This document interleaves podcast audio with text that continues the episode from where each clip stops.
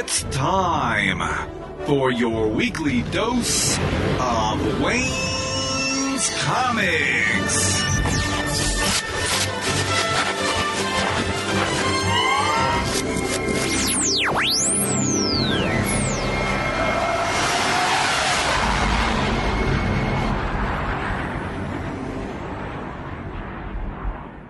Welcome to episode five forty-nine of the Wayne's Comics Podcast. Thanks so much for listening. This week features my fun interview with Garrett Gunn from Source Point Press's successful series, Good Boy. The book is described this way. Set in a world where humans and dogs are equals, Good Boy is a thrill-packed treat for anyone who loves action, dogs, and good stories. Garrett and I talk about how the series came to be, about who the rest of the team is that he's working with, about the upcoming second collected edition, and other projects Garrett is working on. So I'm sure you're going to enjoy what he has to say. There's a lot to get to in this episode, so let's get on with the show.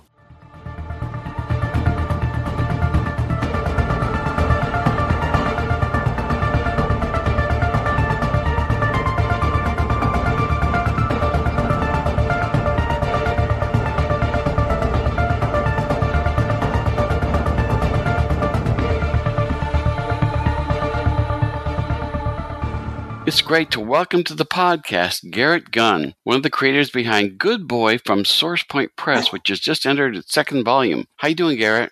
Good, man. How are you? Very good, very good. I caught up with you at the recent Megacon. You were at yes, the Source Point, yeah. the Source Point Press booth, and I uh, we ended up getting your books, and I got a chance to read them all, which I enjoyed. So, well, why don't you give a, a a brief summary of what Good Boy is all about? Totally. Yeah. Um, Good Boy is uh, our homage to the John Wick films. Uh, Good Boy is the reverse John Wick. Instead of the uh, dog dying, the human dies and the dog hunts down everybody responsible for his death.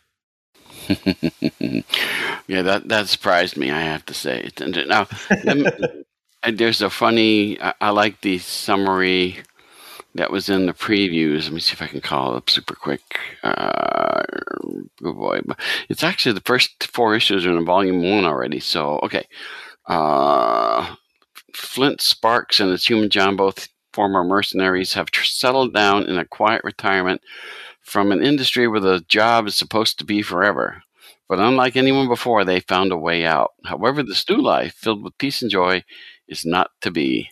Otherwise, there wouldn't be a comic. Uh, in the dead of night, some of their former colleagues who disagree with their decision to retire break into their home and murder John, leaving Flint alive in the bloody aftermath. They killed his human. He wants revenge. Yeah. That's the description. Now, the the, the first volume, I understand, is delayed. I, I, there's lots of paper shortages and stuff going on, so I'm not surprised to hear that. Uh, some of the uh, first issues are available. Uh, that's what we yeah, got we them. actually, uh, we actually, like we had for a while, the trade had been delayed because of paper shortages and just everybody is just having like the hardest time printing, especially trades because they take up so much paper, you know. Mm-hmm. Um, but now, uh, as of today, we just found out they've already hit Diamond, uh, where the Diamond warehouse, and they're being distributed to comic shops right now.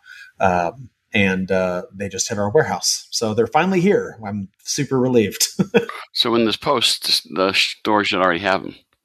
Yeah, absolutely. Absolutely. Okay, very good. Very good. Now, you said that this is kind of a John Wick uh, inspired thing.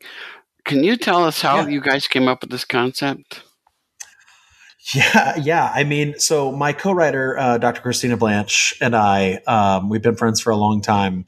And one of the first interactions that I had with her in person, uh, apart from just being friends on Facebook, um, is she was having a conversation with another colleague of ours. And I came up and I introduced myself and I was like, hey, I was like, what are you guys talking about? And she said, oh, John Wick. And I was like, oh, I've never seen those movies. And she was like, well, you can leave this conversation and come back when you've seen them. And I thought she was joking, and she was not. Um, oh, yeah. And uh, so I was like, I went home. I was like, I was so embarrassed. I went home. I watched all the movies right away. Uh, I messaged Christy, and I was like, oh, my God, these are spectacular. You know, the thing the thing that's funny about John Wick is that, you know, it should be terrible. It should be like it, – it's like – a Nicolas Cage movie. You're like, oh, this is a train wreck. But like, for some reason it really works. Uh, and we just both, I mean, I, she was already a huge fan of John Wick at that point. I became a huge fan after seeing the movies. Um, and it just grew to be this cool thing that we had in common. Uh, and one day I said, you know, I'm surprised that nobody's ever done a parody of this. I'm surprised that nobody's ever just gone full crazy and be like, well, you know, we've done this human side. So let's, let's, let's let the dog have his day. Um, And I said, well, if I'm going to do this book, this John Wick book, I've got to bring on the person who shamed me for not having seen the movies. Uh, and so I hit up Christy and I said, hey, I want to do this book. What do you think? And before I could even finish, she was like, I'm in. Um, mm-hmm. So after that, it was, yeah, that was it. We just uh, got right to work. So what's your history as far as working with comics? Have you done comics before? Yeah, I'm. Uh, so I've been in comics uh, since two thousand twelve. Um I, uh, I wrote my first book, uh, at the, at the guidance of my, uh, behavioral health specialist from when I was in the Army. Um, I was, I was sort of given like creative writing as an outlet for therapy, and I'd always been a fan of comics. And I was like, you know, I think instead of just writing these papers they want me to write, I'm going to try to write a comic book. Uh, and I did. And then I went on to make it an actual comic and hire an artist and do everything. Uh, and I just fell in love with it, and luckily found publishers that were willing to publish my stuff. Um, and it's just kind of snowballed, man. Like, I've been doing it now, oh my God, almost ten years. Um, and I just recently uh, became the chief brand officer and uh, marketing manager of Oxy Media, which is the parent company of Source Point Press. Mm-hmm. So I went from just trying to make make some comics for fun uh, to getting to make comics my my life and my career. So wow, it's uh, it's been a hell of a ten years, that's for sure. There's, there's a lot of people who would like to join you in that. yeah, yeah, absolutely. Now, uh, what other books have you done? You mentioned that you've done stuff before. Oh, man. What else have you done? God, so much stuff. Um, I did, uh, my first book I ever wrote was called Days to Come. Uh, it was a very small print, uh, indie book. Um, after that I did a book called Go West and the Fear Diaries, which were published by a company called Alterna. Um, then I went to Source Point, uh, and I created a book called Franklin and Ghost, which is, uh, currently being developed as an animated T V show starring Billy Bob Thornton. Wow. Uh, Sean Schemmel, Chris Sabat, Veronica Taylor, a bunch of other people. Um, and then I did a book for Billy Bob Thornton's band uh, called The Boxmasters. And I've just a number of other things since then. I do a series called Warcorns, Combat Unicorns for Hire, Good Boy. I have a new series coming out, Little Red Ronin, We Eat Gods. It's a lot. I've done a, I've done quite a few books. You often take do takes on certain tropes that are going around, sounds like. Yeah, absolutely. I, I really I really enjoy the ridiculous, and I really enjoy, like, you know, I tell people all the time, like, every story has been written, right? Like, we all know that every story has been told. It's about how you can tell it a different way. Um, and I love to really lean into the like ridiculous, uh, a ridiculous approach to any story I tell. So. Well. But we'd like to see something different, that's for sure. Yeah, for sure. Um, so your your writing partner, she has written before? Yeah, so Doctor Christina Blanch, uh, she did a book called The Damnation of Charlie Wormwood, which is uh, which was published by Dynamite and is uh, now published by Source Point Press. Um, she did some stuff in Tales from the Crypt, um, and um, like, she's got forty million projects going on right now. Uh, just like the, just like I do. She's uh, my co-writer on a book called We Eat Gods that we're currently writing. And um, she, uh, she just, everything I do, she's either editing it or she's co-writing it or she's doing something. I just adore working with her. So it's, uh, I try to keep her close by. Great. Great. It's good to have somebody like that. Yeah. Who can give you kind of stuff, because I function as an editor as well, and many times I sit and I, I, I tell people that's not funny enough. They want, yeah. a, they want a funny page, and I say, I'm sorry, it's just not funny enough. You got to do something a little funnier. Well, and I love I, I have a tendency to need to be reined in because uh, sometimes I get a little out of control with how crazy I get stuff. So usually uh, she's the one coming behind cleaning up my messes. So it's definitely appreciated. It's a job of an editor to make you look good. Yeah. I always yeah. tell people, people, I know some people who are editors who think that their name should be the top. And I said, you don't understand the role of an editor. So we're like Batman. We prefer the shadows. Well, she definitely deserves the light. Uh, she she does a lot for our stuff. Whether, I mean, the stuff that she co-writes with me is she makes a million times better, and the stuff she edits, she definitely makes better. So it's uh, it's great. Well, talk to me about. I'm curious as to, you know, you you talk, you told me that you flipped the, the script on on this when I yeah, first talked yeah. with you, and I'm kind of curious because. You know, when you make dogs and humans on the same level, yeah. how far do you take a dog? How human do you make it as opposed to, you know, because that's the thing that I, when I read this, it, it goes a certain point and then it doesn't, they don't go nutsy animal. They, they, they're a little more wild and a little more carefree as to what the decisions are.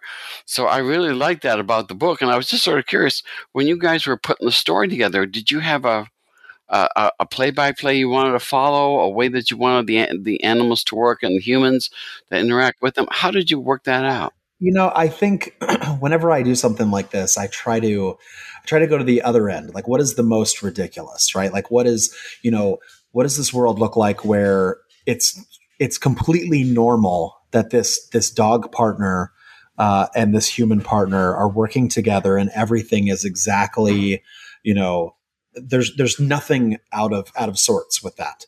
Um, and and instead of working, you know, the way that norm- most people would work, where it's, you know, let's see if we can make this more ridiculous, we start at a hundred percent and then we dial it back where we think it needs to be. Um, you know, I.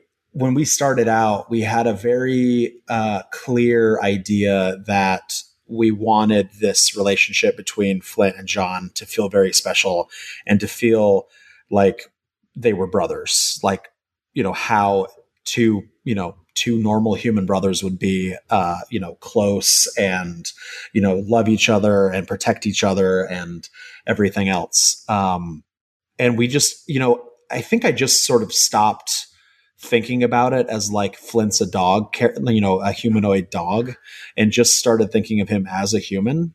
Um, but then just, you know, we got the opportunity to bring in like some funny puns and, and some, some things that are obviously are, are reminders to the reader and to ourselves that, yeah, he's still a dog. Like there's, this is still a, uh, this is still a, a dog and a human together. Um, yeah. Kind of family. Yeah, exactly. Because, you know, I've often read, if you can't treat a dog like family, don't ha- get one. Exactly. And that's, it's interesting to see because you take that a little farther because uh, he can actually, Flint can actually do more as far as responding. There's a book out that, and I always forget the name of it, in which the, the dogs and animals get the, they're able to talk. And yeah. I, when I first read it, I looked down at, I had a pair of dogs sitting at my feet when I was reading it. And I looked down and I thought, what are you really thinking? no, I was, yeah. I was interested in that. Yeah, for sure.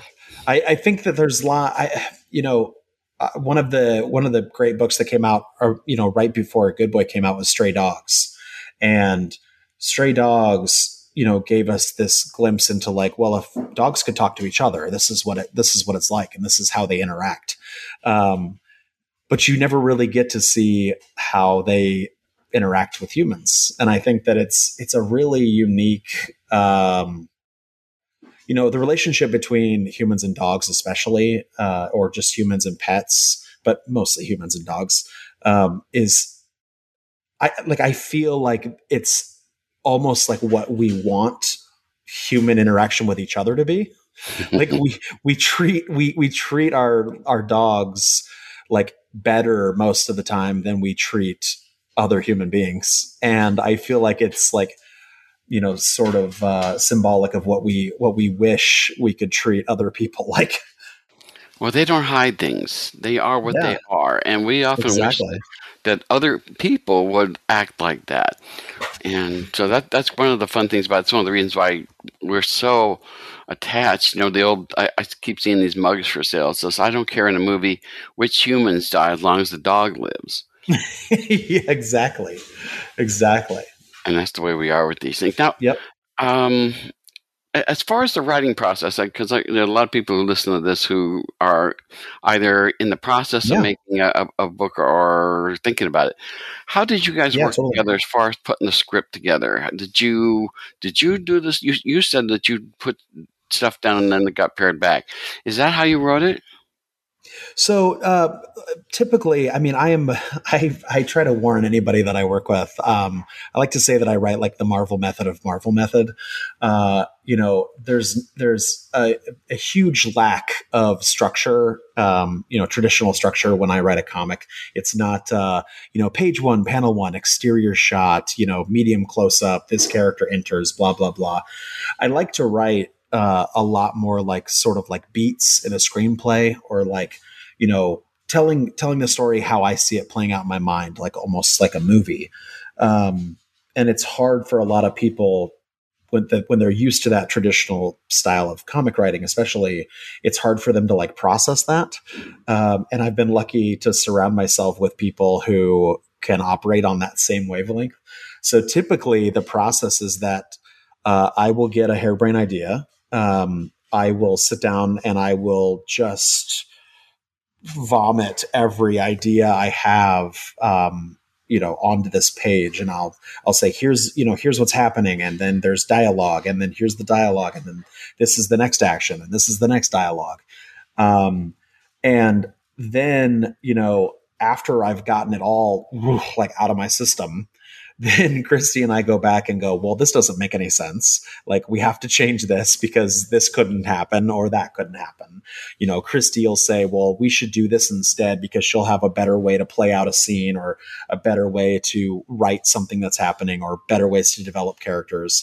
So it's very much just like we, you know, there's this saying, I, I don't know if there's cursing a lot on this show, but, uh, you know, there's people say, you know, you throw shit at a wall and see what sticks. Like mm-hmm. that's, that's basically my approach. I get everything out of my brain first, and then we step back and look at it and go, well, uh, yeah, this is good. Like, this is good. Let's keep this stuff.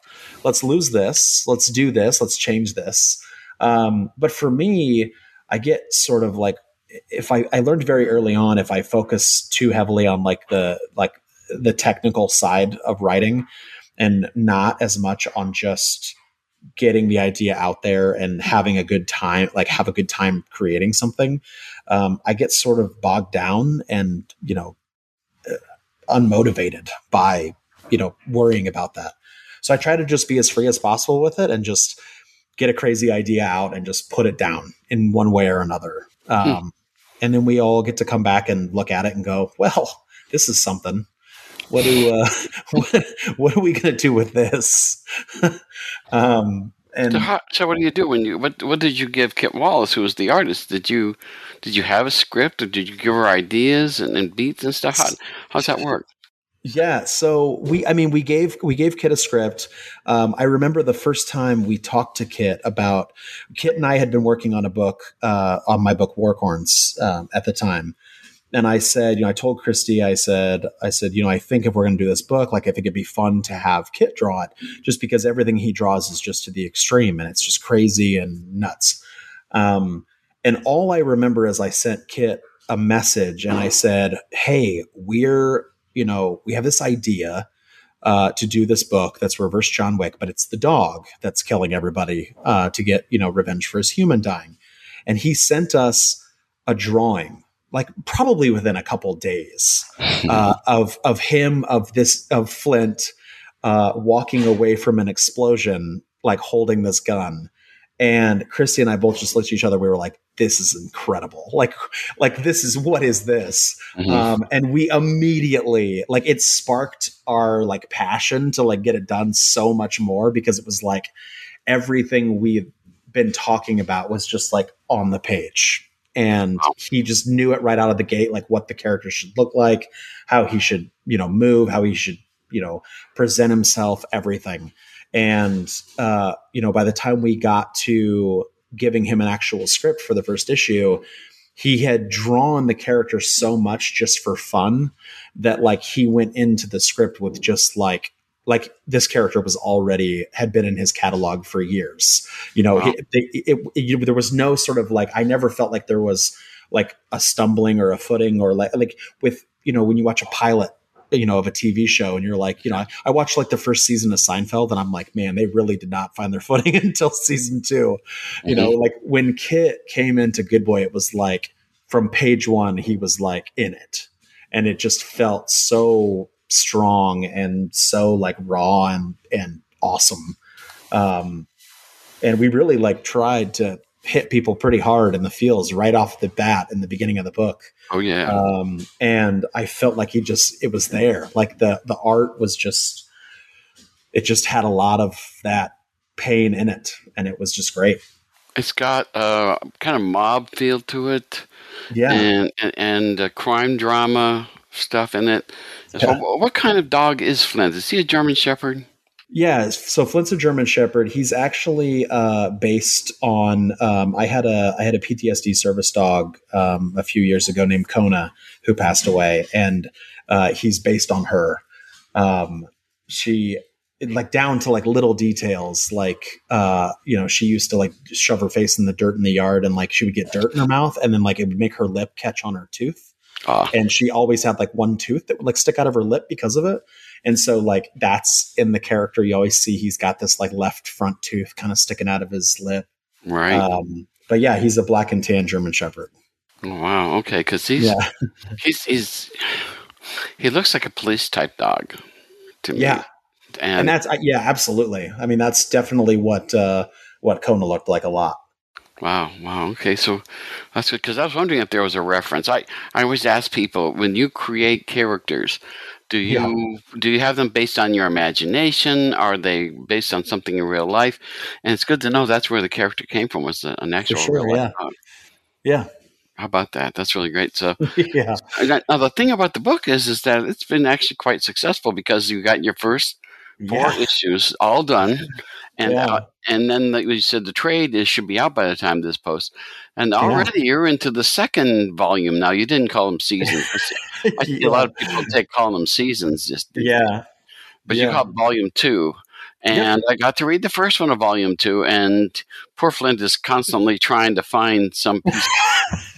And he's just never going to find it, I don't think so. Uh, well, you know, hold out hope, because because he's he's going to find it. It's uh. Yeah, we actually we're actually writing volume three right now. Um, I was going to ask about that if I can, because when I looked yeah. in Previews World and I saw issue four of volume two, yeah, I got concerned. I? I don't know if you know why I got concerned. There's a there's yeah. a description in there, and it has something that I was concerned yep. about. Well, let me, since it's public, I'll read it, and you can respond to this. Flint. Yeah, yeah. Flint, Abraham, and the rest of the demon dogs confront Tucker. This issue, colon, everyone dies. Yep. Uh, now, of course, then when I heard you doing the next volume, I'm like, is this the same dog, or is this going to have to do something different? I I will say, you know, I I obviously don't want to spoil too much. I will say that there's lots of ways that people can die.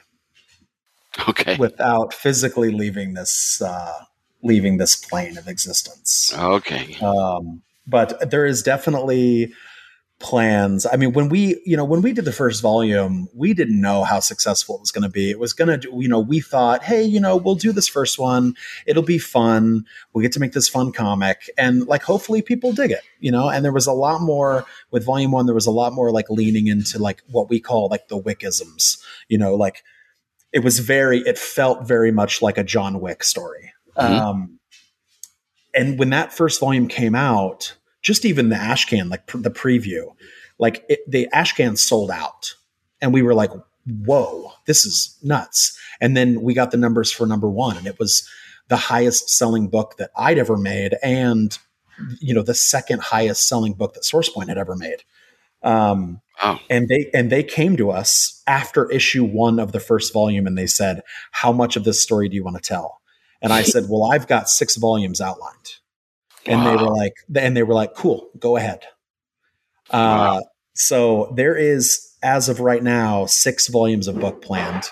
Um, we, you know, we, we're trying to make each sort of volume, you know, even though there is some continuing storylines throughout every volume, we want every volume to feel like a nice big, you know, start to finish chapter in, in the characters' lives. Hmm. And like, you know, number one was very much about, you know, his vengeance for, you know, you know, against these people, you know, for hurting John and wanting to, you know, avenge his death. And then, you know, volume two is very much about, um, not just confronting the present, but confronting the past, um, and how it can, you know, sneak up and it, it can haunt you. Um, and, you know, not letting it, not letting the past destroy your future. Um, and volume three is, uh, very much focused on the future and where things go after, you know, your past and present are handled. Um, hmm. And there's, I think there's, we also try to kind of change the, the, the vibe, like change the feel of the books, you know, like I, I felt, you know, we love volume one and I'm so pleased with how it did. And I'm so pleased with the reaction it got, but like with volume two, we felt like we were able to like put more heart into it. We were able to make it more us. We were able to make it more like, you know, it wasn't just a parody anymore. It was like the parody was second to the fact that it was just a good story.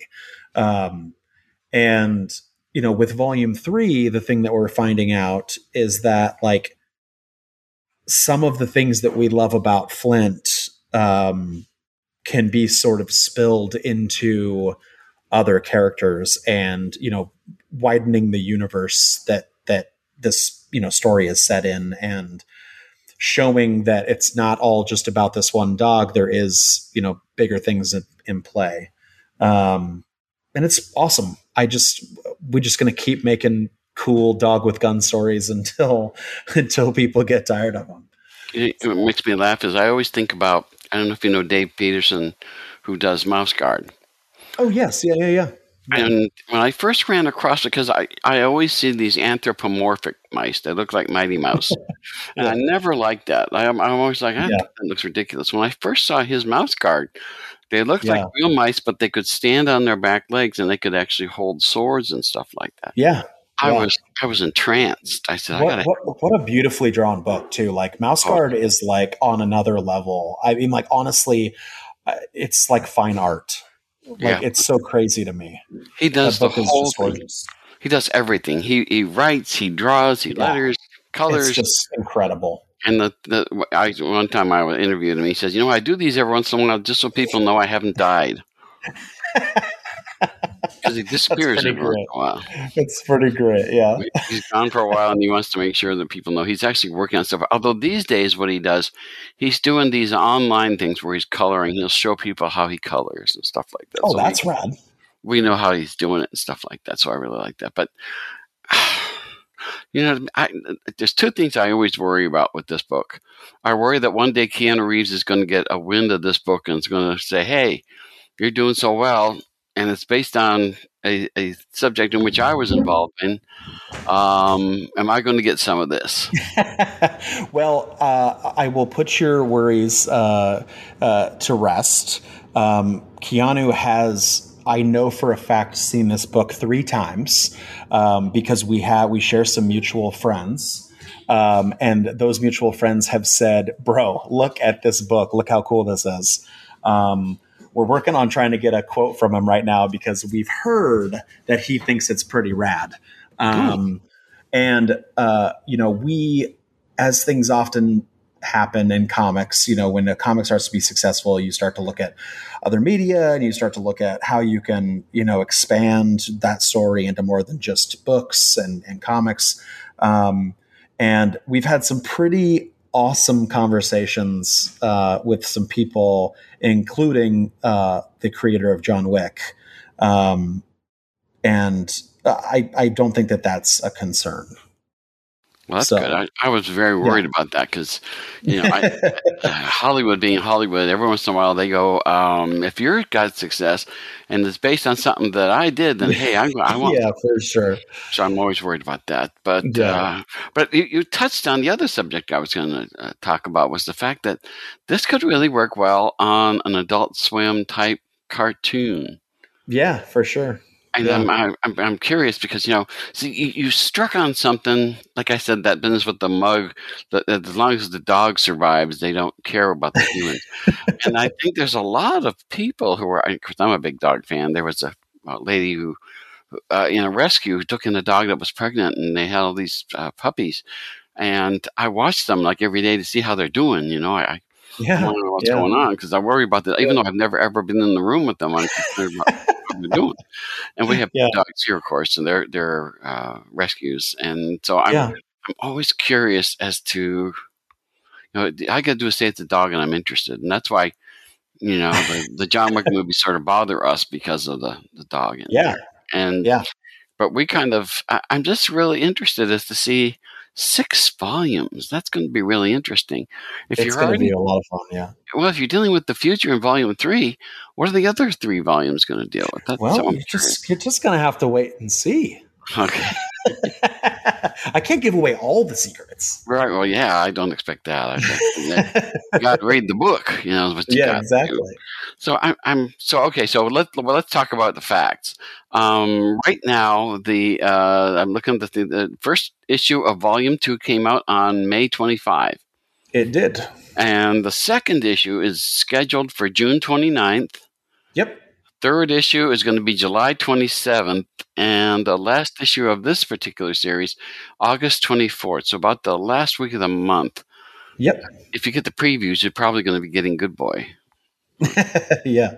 Like yeah, so, absolutely. Now, of course, obviously you guys are working ahead. Uh, as far as Volume three, do you have any projected idea as to when Volume three might hit?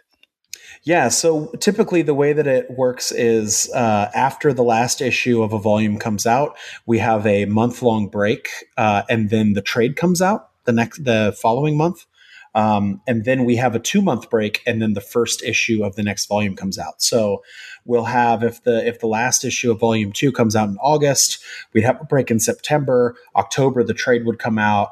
November, December would be our break, and then January would be uh, the start of Volume three. Have you ever thought about doing a Christmas story?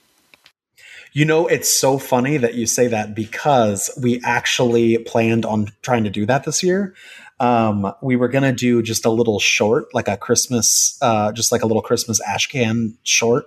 Um that we thought was super funny. You know, we do, we try with every volume that comes out, we try to do these, like, we, we have so many like talented friends in this industry, and we try to always include those friends in like these short backup stories we do with every volume. You know, in the, in volume one, we did, uh, we had a backup story by Trish and Tony, the creator of Stray Dogs, uh, Trish Forstner and, and Tony Fleece.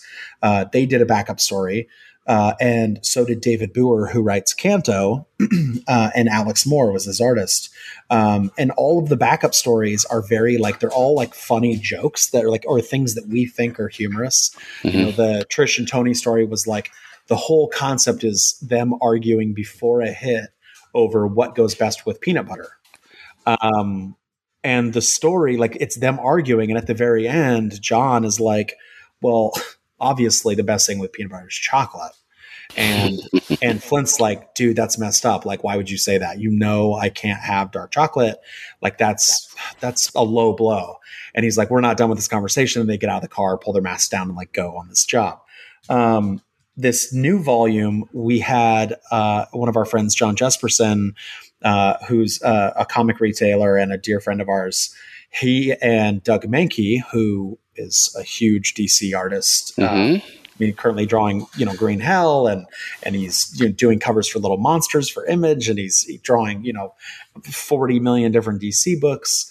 Uh, you know, they teamed up and did a, a backup story about sort of the this character who is like the gun person, the armor person, the special weapons, you know, James Bond Q character.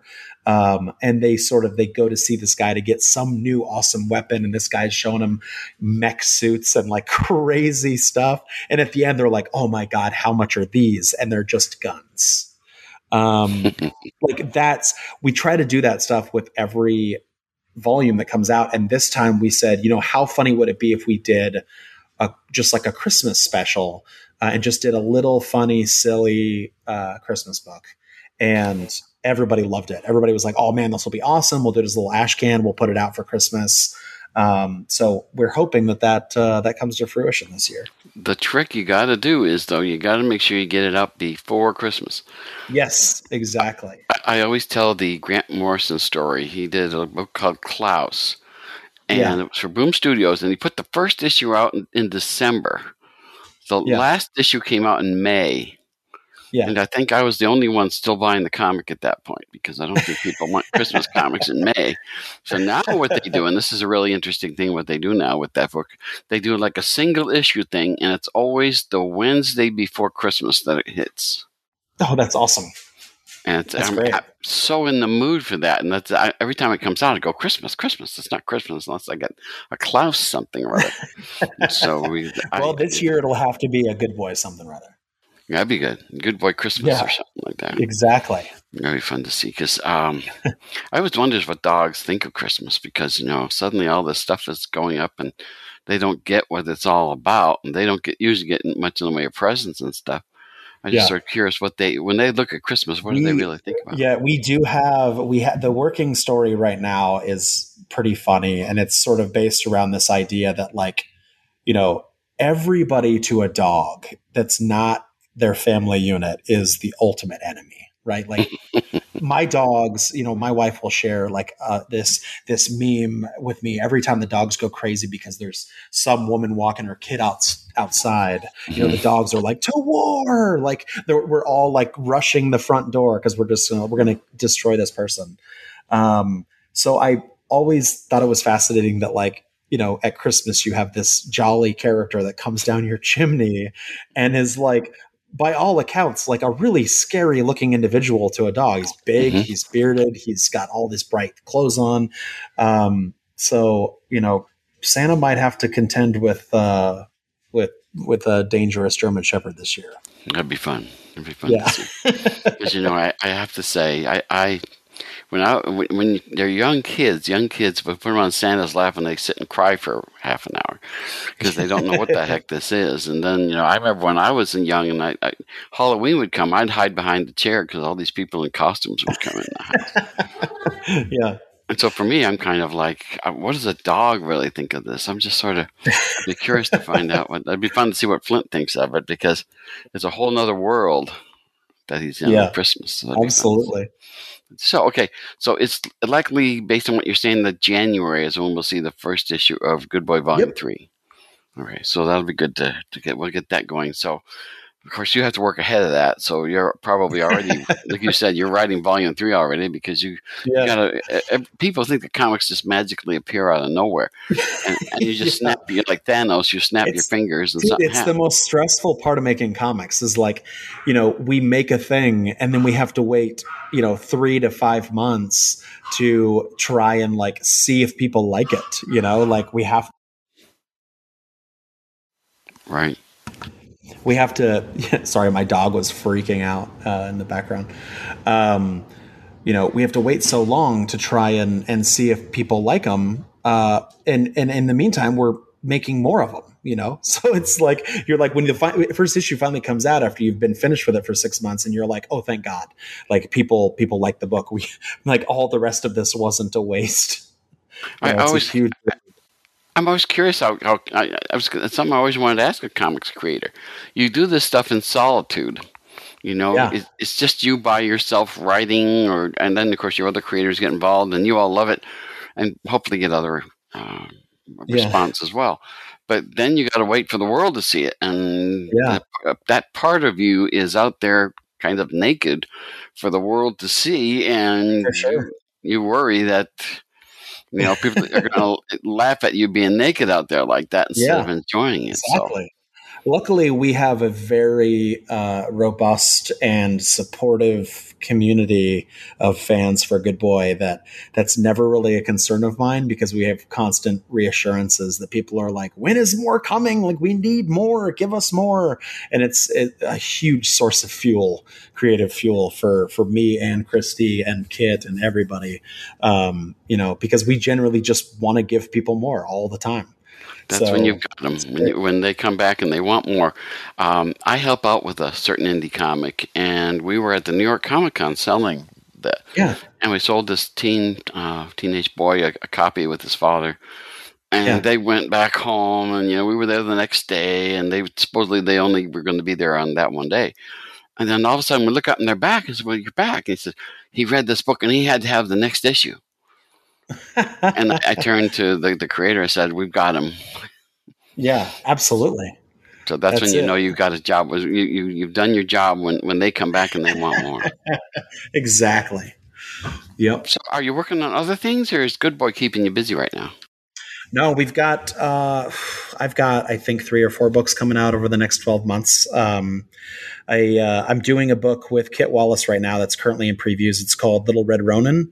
Um It's a it's a retelling of Little Red Riding Hood set in feudal Japan with a town of red pandas. I thought that um, when I saw that, I said, "That's got to be Little Red Riding Hood." And uh, we're also we've got a book that just was successfully funded on Kickstarter called "We Eat Gods." Um, it's an all ages book. I like to tell people it's like Terminator beats WALL-E. Um, it's uh, about this adorable robot named Raze, who's uh, what we call a God Eater droid. And uh, he's part of a, f- a fleet of droids that were designed to bring humanity back from extinction after the God War. Um, it's uh, it's a lot of fun. It's I don't work on all ages stuff a lot, um, but it's such a great palate cleanser to like come back and like, you know, a lot of people are like worried about working all ages. They're like, God, how do you, you know, how do you make sure and keep it, you know, not, you know, when you're used to doing things that are, you know, violent and crazy and bloody and profane and everything else, you know, like to me, like it's easier to do all ages stuff sometimes than it is to actually do mature stuff. So it's huh. a really nice, uh, it's a really nice thing to come back to something like We Eat Gods and say, okay, like, let's make something for the kids. Like, let's make something for everybody. Like, you know, not everybody wants, you know, dogs shooting, uh, shooting guns all the time. Well, the um, thing, to, thing to do, of course, is to not talk down to kids. And yeah, I mean, absolutely. You, you, you let kids read up to you. You don't write down to kids. Right. And, and too, yeah. too many people write down to kids. That drives me nuts. Yeah. Because you know what? I, I like to read all ages stuff. I don't think all ages – see, people see all ages and uh, decide that's kids stuff. Yeah, exactly. And it's really not. Like, yeah. I mean, technically, The Hobbit is a children's book. Like, Absolutely. Like, and and a lot of the content is not, you know, kiddie stuff. Like you're dealing with really like serious themes, you know. I think that kids un- or people underestimate like what kids understand and what, you know, like speaks to them. Um, and I'm lucky that I have I have a ten-year-old and a six-year-old, and they are a constant gauge of what is cool uh, and what is interesting, you know. Uh, so they give me a pretty good strike zone to try and hit uh, between the two of them. That's good because, I you know, Grimm's fairy tales were yeah. supposed to be warnings for children. Yeah, cautionary tales. And you read those things, and let me tell you something. When I was a kid, and they they would read that to me as a kid, I was terrified. Dude, yeah, absolutely. That's the thing. And we're like, oh, it's just, you know, Hansel and Gretel. We're like, bro, no, like, this is scary they get, stuff. They get eaten by the witch. Yeah, who's just going to eat these people? Like, this is nuts. Uh, you know, and, and I always get a kick out of that. Don't talk down to kids. Kids are a lot smarter than, than we yep. give credit for. Absolutely. Really true. Okay, so those are going to be coming and stuff. If people want to keep up with the stuff you're doing, is there someplace on social media they can do that? Absolutely. They can uh, follow me on all social media platforms. I'm at Some Writer Guy. If you can't remember who wrote it, I don't know. Some Writer Guy.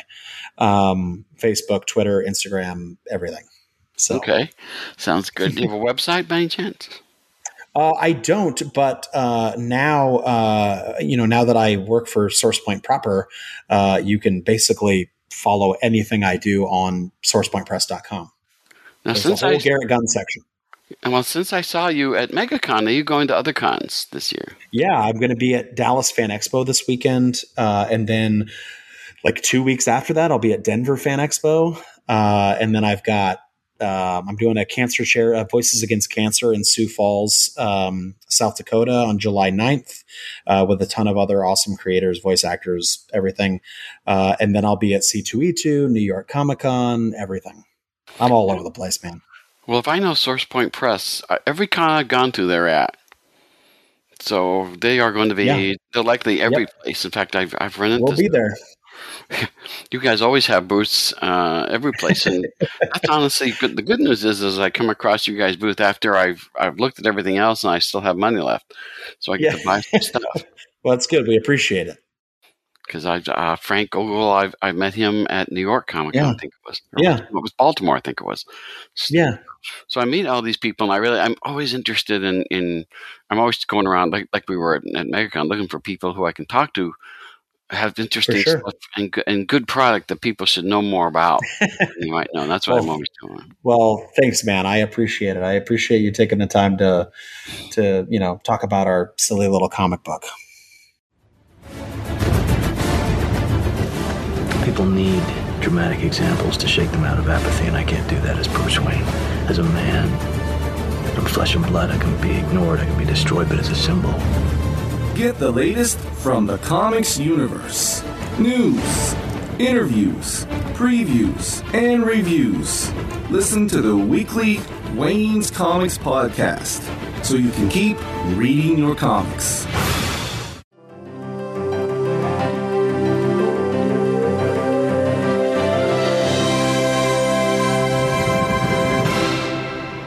That's it for this week. Be back next time. We'll have another great interview with another terrific comics creator. But until then, keep reading your comics.